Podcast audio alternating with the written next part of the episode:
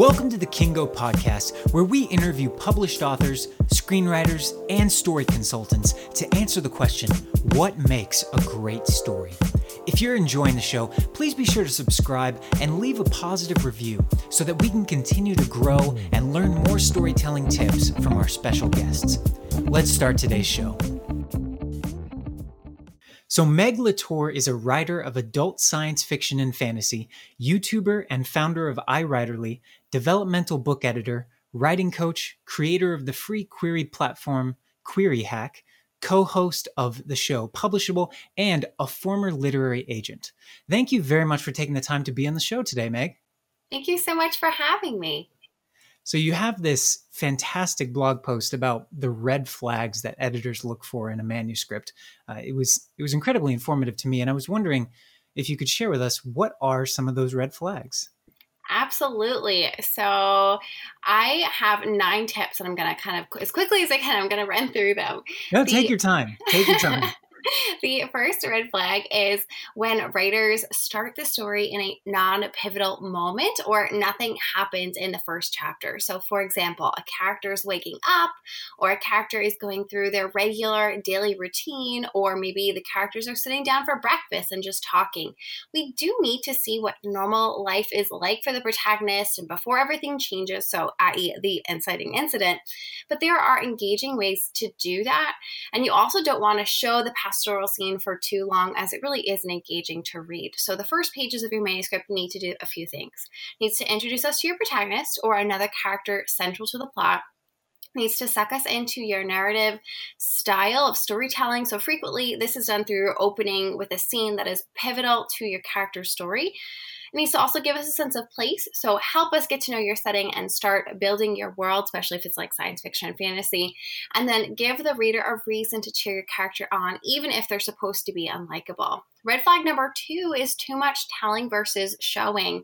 And we'll go with the famous Anton Chekhov quote, if I'm saying his name correctly, is don't tell me the moon is shining, show me the glint of light on broken glass. In other words, in the opening pages, be careful of telling versus showing. So, a couple of things that I see a lot of writers do is telling the relationship between characters, like, this is my best friend since childhood, he always makes me laugh, and so on.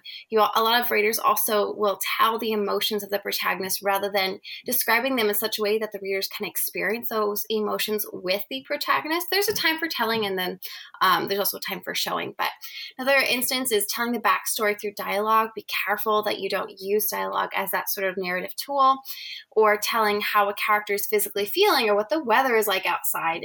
In a lot of these instances, it really is just stronger to show us these things. Red flag number three is too much backstory or backstory that constantly pulls the reader from the scene whenever possible. Avoid information dumps. Reveal and reveal only the information that's absolutely essential for the reader to know as it relates to the story you're telling at that moment. In addition, weave the information into the scene whenever you can rather than constantly pulling the reader out of the scene. Red flag number four is floating heads. This is the opposite of information dumps, which we talked about a little bit in red flag number three.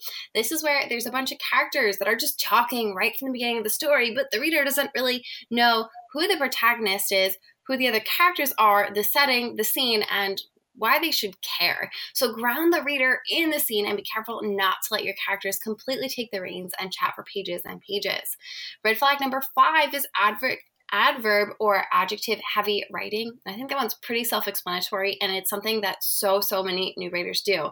Really don't don't just grab a thesaurus and dump as many fantastic words as you can onto the page. It it doesn't read smoothly and it just it's usually just a sign of a newer writer. Uh, red flag number six is a scene or a story that lacks stakes or plot.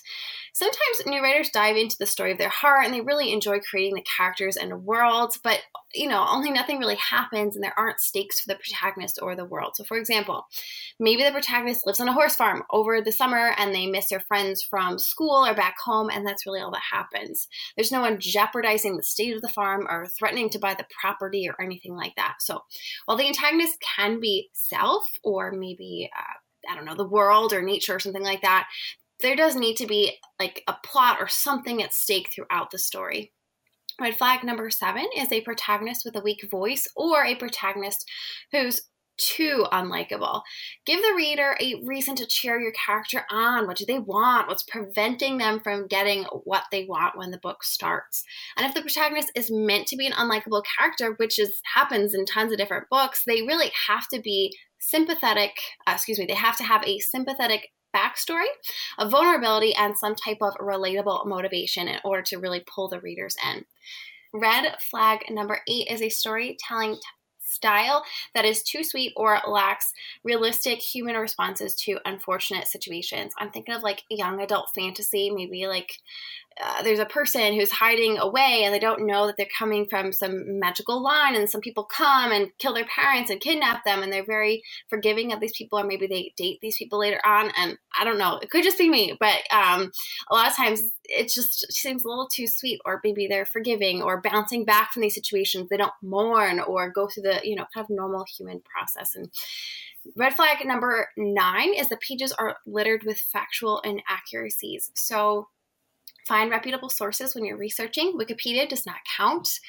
Ideally, sources should be as close to firsthand accounts as you can get. For example, if a historian wrote a book about a topic and they reference the sources that they used when writing the book, go check out those sources. The historian, this historian in this particular example, is not a firsthand account. The farther we get from the original source, the more kind of watered down the information gets. And don't trust everything you find online. There are many fake news and you know websites or websites that are kind of pretending to be an institution of sorts. So do your due diligence, do your research. Another thing is to utilize libraries and other standardized institutions when you are first doing some digging. And remember that history is written by the conquerors and not the conquered. Try to find sources from both of the opposing sides if you can, especially if it has to do with like wars or battles or something like that. That is fascinating. I'm gonna have to go through all those points and integrate them into my story notes because there are some great tips in there. Now, I know you mentioned in there a bit about character, and I was curious what makes a character three dimensional? That is a good question. A three dimensional character is essentially a fully formed person. They think for themselves and they react to situations and they have their own goals and objectives and they see the world through a specific lens. And for me, I often pair making a three dimensional character with giving a character a unique voice. So to make a character leap off the page, the first thing in my mind is to avoid archetypes and stereotypes. I'm going to do a quick example here of like a wise old wizard who guides the reluctant farm boy to his destiny, which is, you know, to save the world from a rising evil. And the antagonist has no motives beyond bringing doom and destruction to the world just because he feels like it. So think about those archetypes and stereotypes and twist them. Do something different and make your characters unique so they're not just an archetype. Next is to create a backstory for your character. If they're important enough to have a name, then the reader needs to know what motivates that character to do anything. So the character's personality, history, and vocation will also impact how they view the world. Another quick thing is for both dialogue and the narrative, word choice is key. So, is your character educated? In which case, they might have like a flowing, beautiful vocabulary, or maybe they never received a formal education and they speak in contractions and sentence fragments. So, where did your character grow up? Or the culture or region will likely impact their choice of words as well as how they see the world. So, going back to that kind of lens metaphor. How old is your character? If they're young, they might not really have an extensive vocabulary yet, or they might see the world through a child's hopeful or curious perspective. Are they confident or shy? Or do they have, you know, unique quirks or mannerisms? All of these things will really contribute to what words a character says internally or externally. Another thing to consider is mannerisms or physical descriptions that can really help to characterize your protagonist and secondary characters. So don't be afraid to utilize those things as well. Other quick things that you can give to your characters flaws, conflicting beliefs, goals, and plans to achieve those goals, make them really good or really bad at something, or make them vulnerable or relatable in some capacity. And again, I feel like I can't emphasize this enough. Every single named character should have a distinct personality that is conveyed through showing and not telling in the story. So many like newbie writers will name kind of everybody, the innkeeper and the maid and uh, like just, you know, people that they see on the street, but if they don't come up again, you really don't need to name them. Uh, so anyways, conveying a distinct or a uh, distinct voice or creating a three-dimensional character really comes down to one thing, showing that unique personality of your character and how they view the world. Give a character a unique lens, again, we're going back to that metaphor, for how they view the world and their circumstances. I love that. So, do you personally have like a checklist that you use when you're creating a, a character personality, or what's your process for that? That's a really good question. And honestly, it has changed for every single manuscript. Um, I know there's like character profiles and questionnaires and stuff, and I've tried those.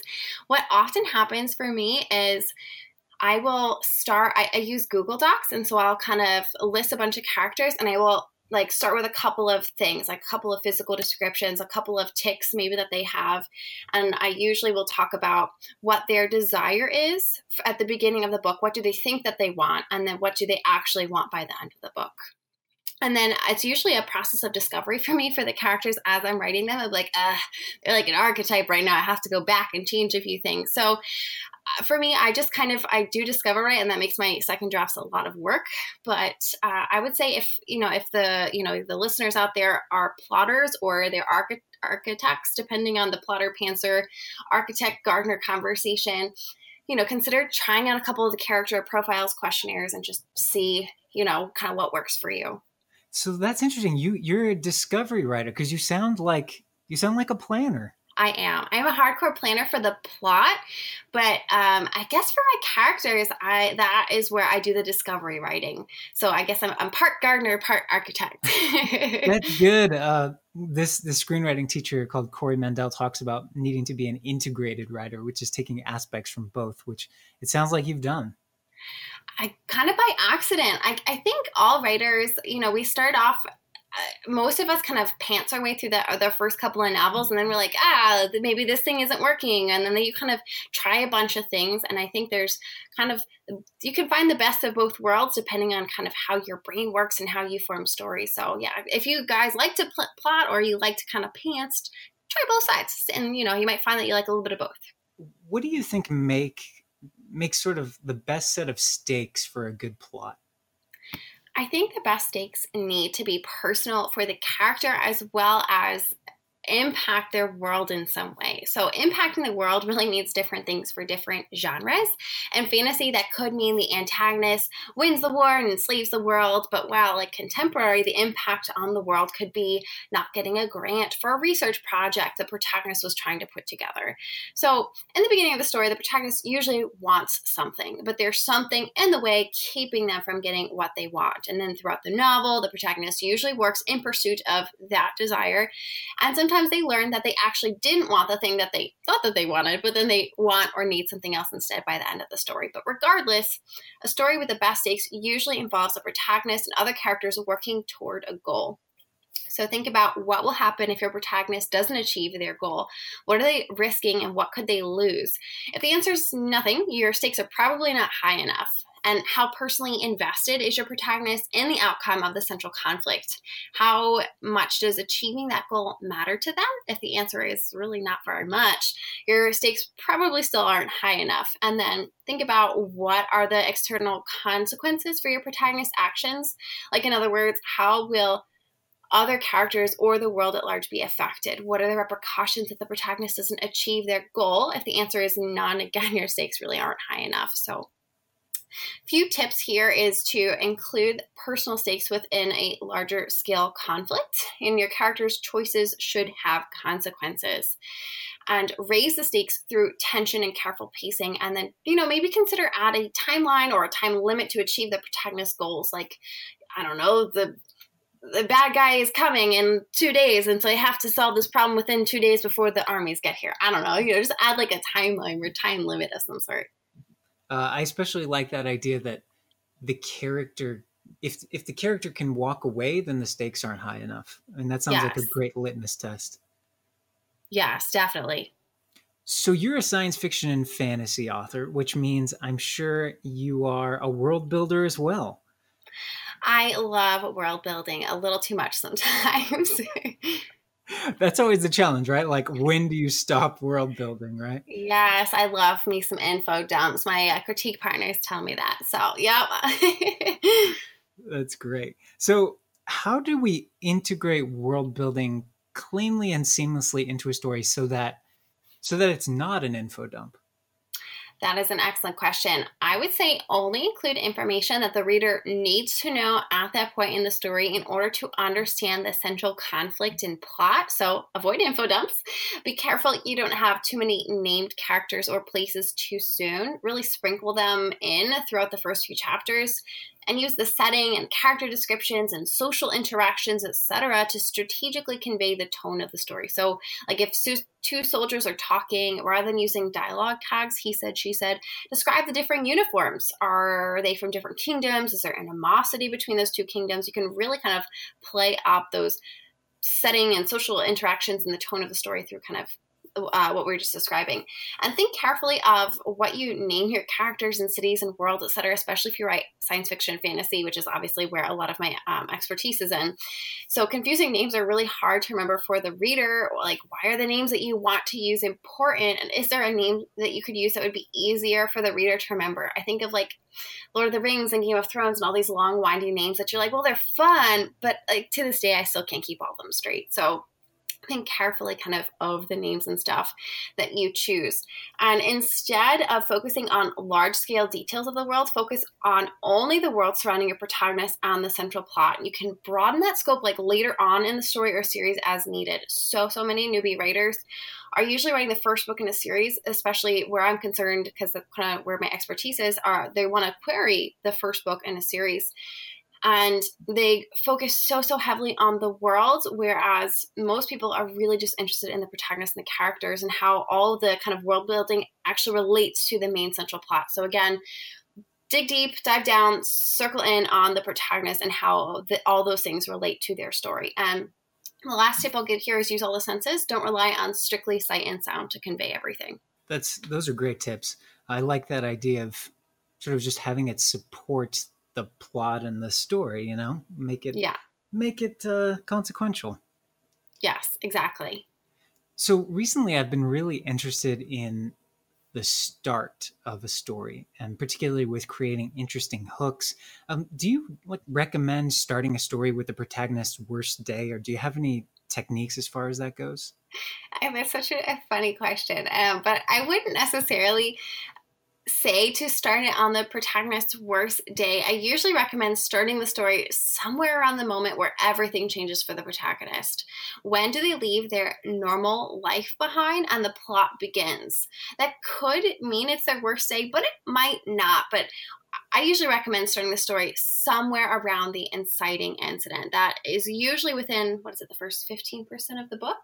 And that, again, is just where you go from the normal life, the characters going about their days or whatever and then something happens that prevents them from going back to their normal life and they have to pursue they have to make a decision and then they usually move forward with the plot so what are some techniques for creating interesting hooks i would say to read books that have been recently published in your desired age category and genre first. So, in order to make something interesting and know how to hook a reader, you really have to first understand the age category and genre that you're writing. So, by reading books that have been recently published in your age category and genre, you'll get a feel for trends, what's selling, and what are readers eager to read right now, and also what character scenarios or magic systems, etc., has been done a lot right now. Consider either having a unique twist on existing popular character types or stories, or writing a story that may not be popular right now.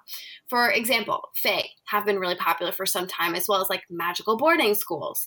And vampires and shapeshifters were popular and then went out of favor, though I hear they're making a comeback. So keep a finger on the pulse of your age category and genre and do your best to kind of stand out in that. So maybe if you want to write about Fae, um, think about what's been done and how you can you like uniquely twist it in order to stand out and have a hook for your story or do something completely different. Make up some kind of magical group. Uh, sorry guys i keep referring to fantasy and science fiction but that's kind of where uh, my experience is. But you know think about if either do something completely unique start from scratch or kind of again play with kind of existing trends and make your hook from there do you have any process for structuring your book or for outlining from a, a planning perspective?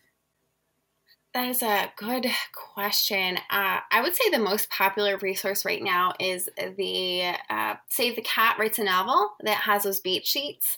I've referenced them and I, I, want to try writing my next novel using those like three act sort of beat sheets. But because I've read so many books and, you know, I worked at a literary agency, I interned there and then I kind of moved up the ranks. And then obviously reading books in my free time and then writing my own manuscripts, uh, you know, I've written a bunch of them at this point. I just I've read so much that I, I don't operate off of kind of a template. I, I kind of I know where the beats are in my head, the inciting incident, and the turning points, and the rising uh, action, and the climax, and the falling, and all that sorts of stuff. So I kind of just know what it is in my head. But I do want to try to work off of a formula for my next one and really you know play up that plotter uh, side of me for the next manuscript. No, that's powerful. If you if you've written so much and read so much, like you said, you know, and you can have that become an intuitive process that that feels like it would be the best yeah um are you what do you write actually science fiction fantasy ah nice okay so now for you are would you consider yourself a plotter or a pantser or gardener or architect i am the most planner that there ever was okay, awesome. So, what do you work off of? Do you have like a beat sheet or something like that that you like to use when you're planning your uh, manuscripts? Yeah, and I I come pretty much from the screenwriting world. Um, okay. So yes, I've create I've kind of compiled together a bunch of different things into my own sort of structure that I really like. Screenplays are generally far more structured just because they tend to need to be more economical due to the the time restrictions and word count. But uh, yeah, I've basically stitched together a bunch of different things. Okay, okay. Uh, and if I can ask a question, uh, I received a question recently on our show, Publishable, and it was something about a writer who's writing a novel and they also want to write screenplays. What are your thoughts from, you know, kind of your experiences on writers that want to do both? Which should you do first if you want to do the same story, like, and kind of have it across both mediums? How does that work? Oh, wow. That's a great question was not mine. I'm, uh, you know, kind of sharing it from someone who asked me. It's a great question. Well, you know, I've heard just from a purely business perspective, there are people who will write a book first, even if they may have written a screenplay first. But what they'll do is they'll write a book in order to try to gain an audience because it's much, you know, in terms of cost, it's easier to produce a book than a film. And so they'll create the book, try to get an audience, and use that audience as sort of leverage to sell their screenplay. Because, you know, selling a somebody was saying there's no guaranteed way to sell a screenplay, but there are things you can do to increase the probability of selling a screenplay. And so, from a business perspective, I could see wanting to write the book first because you can actually write it and produce it and get it out there and, and have your story uh, be actually read and then trying to convert that leverage into a screenplay. That is fascinating. It is fascinating. I thought that was a great, I thought that was a creative approach to trying to get into film. Um, from a story structure standpoint, I don't know necessarily that one or the other has to come first. I do know, as I kind of mentioned, that screenplays generally need to be more economical. Um, pretty much everything needs to be a setup or a payoff. It needs to be mirrored around the midpoint. Um, and then, you know, executives and producers, they look for, not all the time, but they generally look for those structured beats uh, because in, in a lot of ways, audiences have become accustomed to those beats and and knowing where on a, on a intuitive level where the movie's going, basically. Yeah. No, that makes sense. And that's so interesting. And again, if I uh, steal the microphone again, uh... I've never had this happen. I'm so sorry. Um, I'm curious for then for screenwriters, do do you need an agent as well, or is, is it operate differently than book publishing? Yeah, you generally have an agent, but it's there's actually a whole a whole thing going on that I just discussed this with our last guest um, with the there's Writers Guild is is trying to negotiate with the agents and they couldn't come to a deal and the Writers Guild basically said everybody fire your agents. And um, my last guest was saying uh, Shannon Johnson basically that that's what's happening. People are firing their agents, and um, it's kind of a it's we don't know what's going to happen because it hasn't happened in the recent in our recent history. So we don't know where that's going to go. But the short answer to your question is yes, you generally get an agent. Well, I'm going to hand back the mic now. no, no, that's great. There's there's a question that I like to ask all of our guests here, and that's sort of this elusive question to me of what separates a good story from a timeless story because you can you know you can follow a lot of these these great tips about having cause and effect and having the structured beats and having a proactive protagonist. But and that might result in a good story but how do you take it up to the next level and make a timeless story? Another fantastic question, and this is going to be possibly a controversial answer, but I think that to make a timeless story, you have to be cautious to not write purposely toward trends.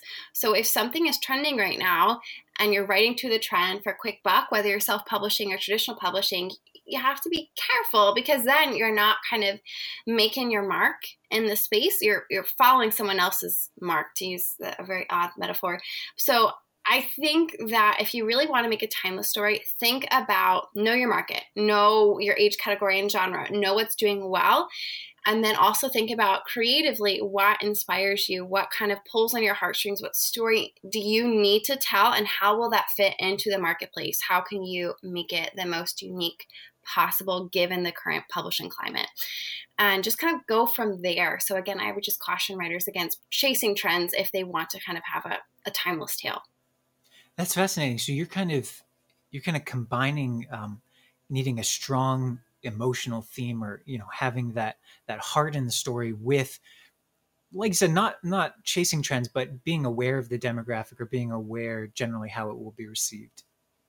Yeah, I think it's good to be aware of it.